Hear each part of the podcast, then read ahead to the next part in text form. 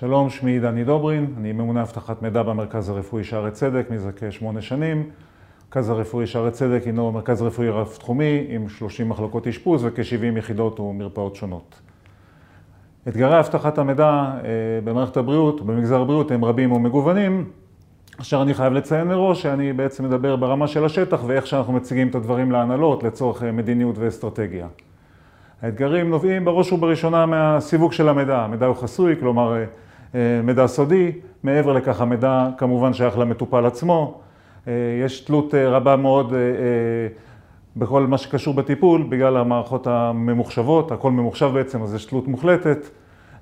והתקפת סייבר שמצליחה בעצם משביתה את רוב השירותים של בית החולים, זו בעצם המשמעות של זה שיש תלות במערכות הממוחשבות. גם הגנת הפרטיות משולבת באופן מלא בהגנה על המידע, במיוחד מאז החלת התקנות החדשות להגנת הפרטיות.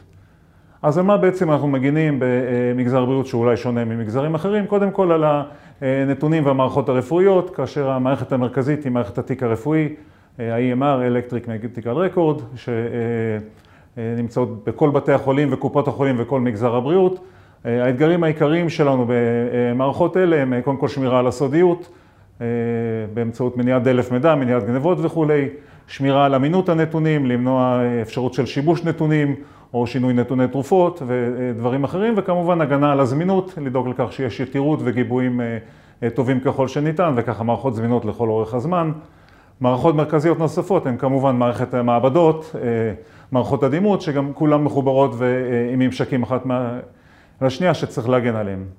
אתגר לא קטן הוא בתחום הציוד הרפואי, שיש ציוד רב בכל מוסדות הבריאות, בעיקר בבתי החולים, כאשר חלק גדול מהציוד הרפואי שמגיע לארץ לא מוגן מפני מתקפות סייבר, וזה יכול לבוא לידי ביטוי למשל במתקפה על קוצבי לב, על מכונות הנשמה, בהעלאת הטמפרטורה של מכשירי CT לדוגמה, או בשינוי פרוטוקול של רנטגן, ככה שהמטופל יקבל קרינה שהיא גבוהה ממה שהוא צריך לקבל, או ממה שהוא יכול לקבל אפילו. כלומר, כל מתקפת סייבר או תקלה בציוד רפואי יכולה גם להוות איתה סכנת חיים.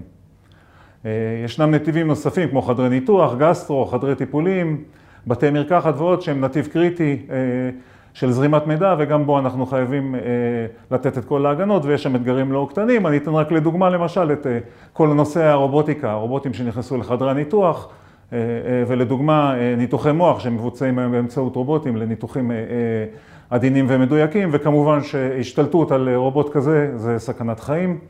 ומעבר לכך אנחנו גם מגינים על התשתית, לא רק על המידע הרפואי, כל מערכות המים, החשמל, הגזים הרפואיים, כיבוי אש, מיזוג אוויר וכולי, הכל בעצם היום מחובר לרשת, לתקשורת וניתן לתקוף אותו. סתם לדוגמה, העלאה של טמפרטורת המים עד כמעט רתיחה זה סכנת חיים, כמובן גם מיזוג אוויר בחדר ניתוח וכולי וכולי, אז גם שם יש לנו אתגרים לא קטנים.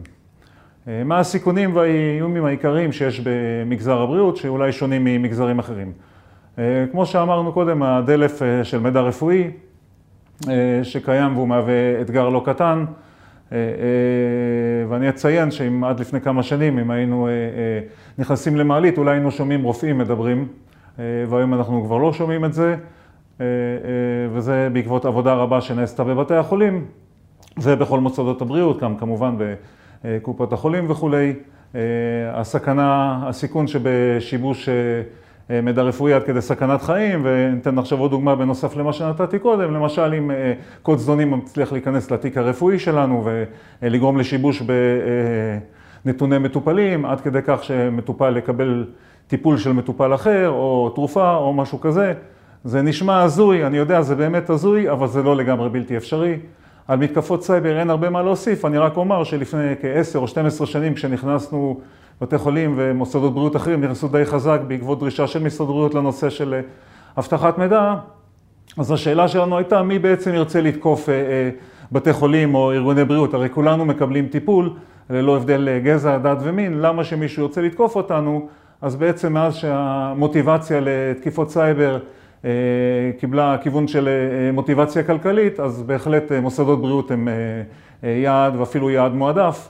נזכיר את הוואנאקריי לפני שלוש שנים, המתקפה שבה באנגליה הושבתו כל בתי החולים, שנה קודם לכן בקליפורניה, בית חולים הושבת בשל מתקפת כופרה למספר ימים, הושבת לגמרי, ממש נסגרו שעריו, וכנראה שהוא גם שילם סכום כסף לא קטן כדי לשחרר את עצמו מהמצב הזה, ויש גניבה של מיליוני תיקים רפואיים בכל שנה ברחבי העולם. בשנה שעברה, במהלך של שמונה חודשים תמימים, נגנבו כמעט כל התיקים הרפואיים בסינגפור. התיקים האלה שנגנבים בסופו של דבר מוצאים את עצמם בדארקנט או משמשים לסחיטה של ארגוני הבריאות ולפעמים גם של המטופלים עצמם. זמינות הנתונים, או יותר נכון חוסר זמינות נתונים, היא גם כן סיכון ואיום לא קטן.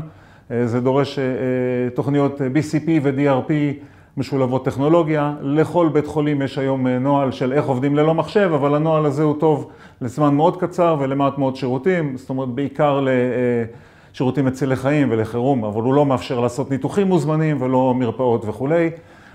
מה שאומר שכל ארגון בריאות חייב שתהיה לו תוכנית התאוששות שמאפשרת חזרה עד כמה שאפשר מהר למקום האסון, עם מינימום עיבוד של נתונים. גם ספקים, או יותר נכון, שרשרת האספקה היא מהווה סיכון או איום, כי יש המון מידע שעובר באמצעות הספקים, וזה מחייב אותנו להמון בקרות והגנות גם בתחום הזה כדי להגן עלינו שם. אז הקשיים שיש לנו כדי להתמודד עם הסיכונים והאיומים האלו. קודם כל, הסיווג עצמו. אמרתי קודם שהמידע שלנו הוא סודי, ואני מניח שרובכם הייתם מצפים למצוא בארגון שהמידע שלו הוא סודי, רשת נפרדת, רשת שמורה או סודית, כמו שיש בארגוני ביטחון ואפילו ברוב משרדי הממשלה, שהיא מוגנת ועם מעט מאוד ממשקים שגם הם מקבלים את ההגנות שצריך.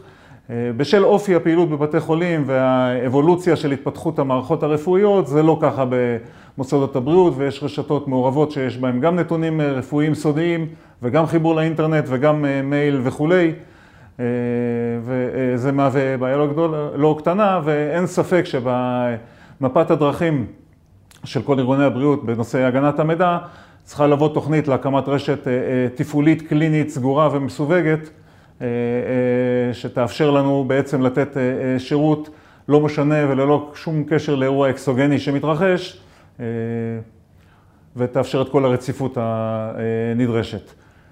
קושי נוסף לא קטן שקיים זה הנושא של הציוד הרפואי, שבחלקו הוא ישן מאוד, ולפעמים גם יושב על מערכות הפעלה ישנות שאינן נתמכות ולא מקבלות עדכוני אבטחה, וזה מהווה קושי ומחייב אותנו ללא מעט בקרות מפצות שהן גם מורכבות וגם יקרות, וגם לאחר היישום שלהן לרוב נשאר סיכון שיעורי לא קטן. IoT כמובן לא פוסח על מערכת הבריאות, קוצבי לב או ציוד רפואי לביש כמו הולטר שהמטופל הולך איתו הביתה ומשדר ממנו, גם הוא נמצא, מתחייבת תקינה מאוד מאוד מחמירה בנושא שלא קיימת לגמרי, רק אומר שגם רוב הציוד מיוצר בסין ואני אשתדל לא להיכנס פה לרכילות וללשון הרע. והרגולציה, שהיא כמו אצל כולם, היא קצת קשה, יותר נכון עודף רגולציה וגם רגולציה סותרת, היא יכולה להיות בעייתית, אבל בשבילנו היא גם סוג של יתרון, כי היא מראה כיוון בשבילנו וסימן לאן אנחנו צריכים להגיע. ולבסוף נושא התקציב, אולי הייתי צריך להגיד את זה אפילו בהתחלה או לדבר רק על זה, אבל תקציבים, כמו אצל כולם, תקציבים הם קושי לא קטן, במיוחד בבתי חולים כמו שערי צדק למשל, שהוא בית חולים פרטי במגזר הציבורי, שהוא לא יכול להיות רווחי, הוא מקסימום מאוזן. וכל תקציב שצריך מעבר לשוטף הוא, הוא מאוד קשה להשגה, אז אני מניח שזו בעיה שקיימת אצל כולם, אבל בעיקר במוסדות הבריאות. הפתרונות הם די רגילים, הפתרונות שאנחנו משתמשים בהם, אני לא ארחיב עליהם, אני אדבר רק על הנושא של דלף מידע, שזה דבר שמשקיעים בו לא מעט במוסדות בריאות, מהסיבה הפשוטה שאנחנו מעדיפים לפגוש את המידע לפני שהוא יוצא, וגם אם זה בטעות בגלל מייל שמישהו שולח, מאשר שנפגוש אותו אחר כך כאשר הוא משמש לסחיטה של הארגון, וגם מודיעין שנכנס לא מעט בשנים האחרונות, בעיקר בגלל פעילות של משרד הבריאות, ומשמש אותנו כעוד רובד של הגנה. קיים גם שיתוף פעולה רחב מאוד בין כל גורמי הבריאות, עם המון המון שיתוף ידע וזה מעולה, כי אף אחד מאיתנו לא צריך להמציא את הגלגל, מה שטוב לאחד כמובן שטוב גם לאחרים. מילה על הרגולטור, אני חייב לומר, באמת, כי משרד הבריאות משקיע המון בתחום הסייבר. קיים CERT מגזרי שנותן המון התראות והכוונה, מקבלים הנחיה רצופה, הדרכות, כתיבת, עזרה בכתיבת נהלים וגם היישום שלהם וגם כלי הגנה, כשאני אציין שמשרד הבריאות בעצם פרס מערכת SIEM בכל, ה, בכל מוסדות הבריאות, דבר שרוב מוסדות הבריאות לא היו עושים אותו בעצמם, כמובן מסיבות של תקציב ומשאבים, ובעצם מעניק לנו עוד רובד אחד של הגנה, שהוא מאוד חשוב בטיפול באירועי אבטחת מידע. וככה לסיום, אי אפשר בלי לדבר על משבר הקורונה במערכת הבריאות וההשפעה של זה על תחום אבטחת המידע והגנת הסייבר. תחום הקורונה, משבר הקורונה כמובן פגש את כל בתי החולים עם צורך למתן מענה מיידי למטופלים, עם הקמת מחלקות חדשות, סגירה של ישנות, מדיניות של מיגון ומדיניות של מבקרים וכולי, וגם את תחום אבטחת המידע פגש אותנו בראש ובראשונה, קודם כל עם כל הנושא של טלרפואה. אז בקופות החולים זה באמת היה מפותח מאוד גם לפני משבר הקורונה, אבל בבתי חולים זה התחיל ממש עם המשבר ונדרשו לתת פתרונות, והפתרונות היו קיימים ודי מיידיים, ולדעתי גם הם יישארו איתנו גם עוד המון המון זמן אחר כך. כל הנושא של הכנסה של מכשור מיוחד, בעיקר מכשירי הנשמה, הבנו שאלפי מכשירי הנשמה נכנסו לבתי חולים, אז צריך היה לאבטח אותם, במיוחד את אלו שמחוברים לרשת ולדאוג שהם לא מהווים סיכון. שמירת החיסיון של המטופלים, על רקע זה שיש המון תקשורת והמשפחות לא יכולות לפגוש אותם ורוצות מידע, זה גם היה אתגר לא פשוט, אבל כאן דווקא באו לעזרתנו כמה אפליקציות חדשות, דיווחים חדשים שלא היו עד היום והיינו צריכים לייצר אותם, תגבור של עובדים זמניים שהיה צורך להדריך אותם ועוד ועוד אתגרים שאנחנו בחלקם עדיין כמובן מתמודדים. אז עד כאן, ככה על קצה המזלג של אתגרי אבטחת המידע במגזר הבריאות. תודה רבה לכם והמשך כנס מוצלח.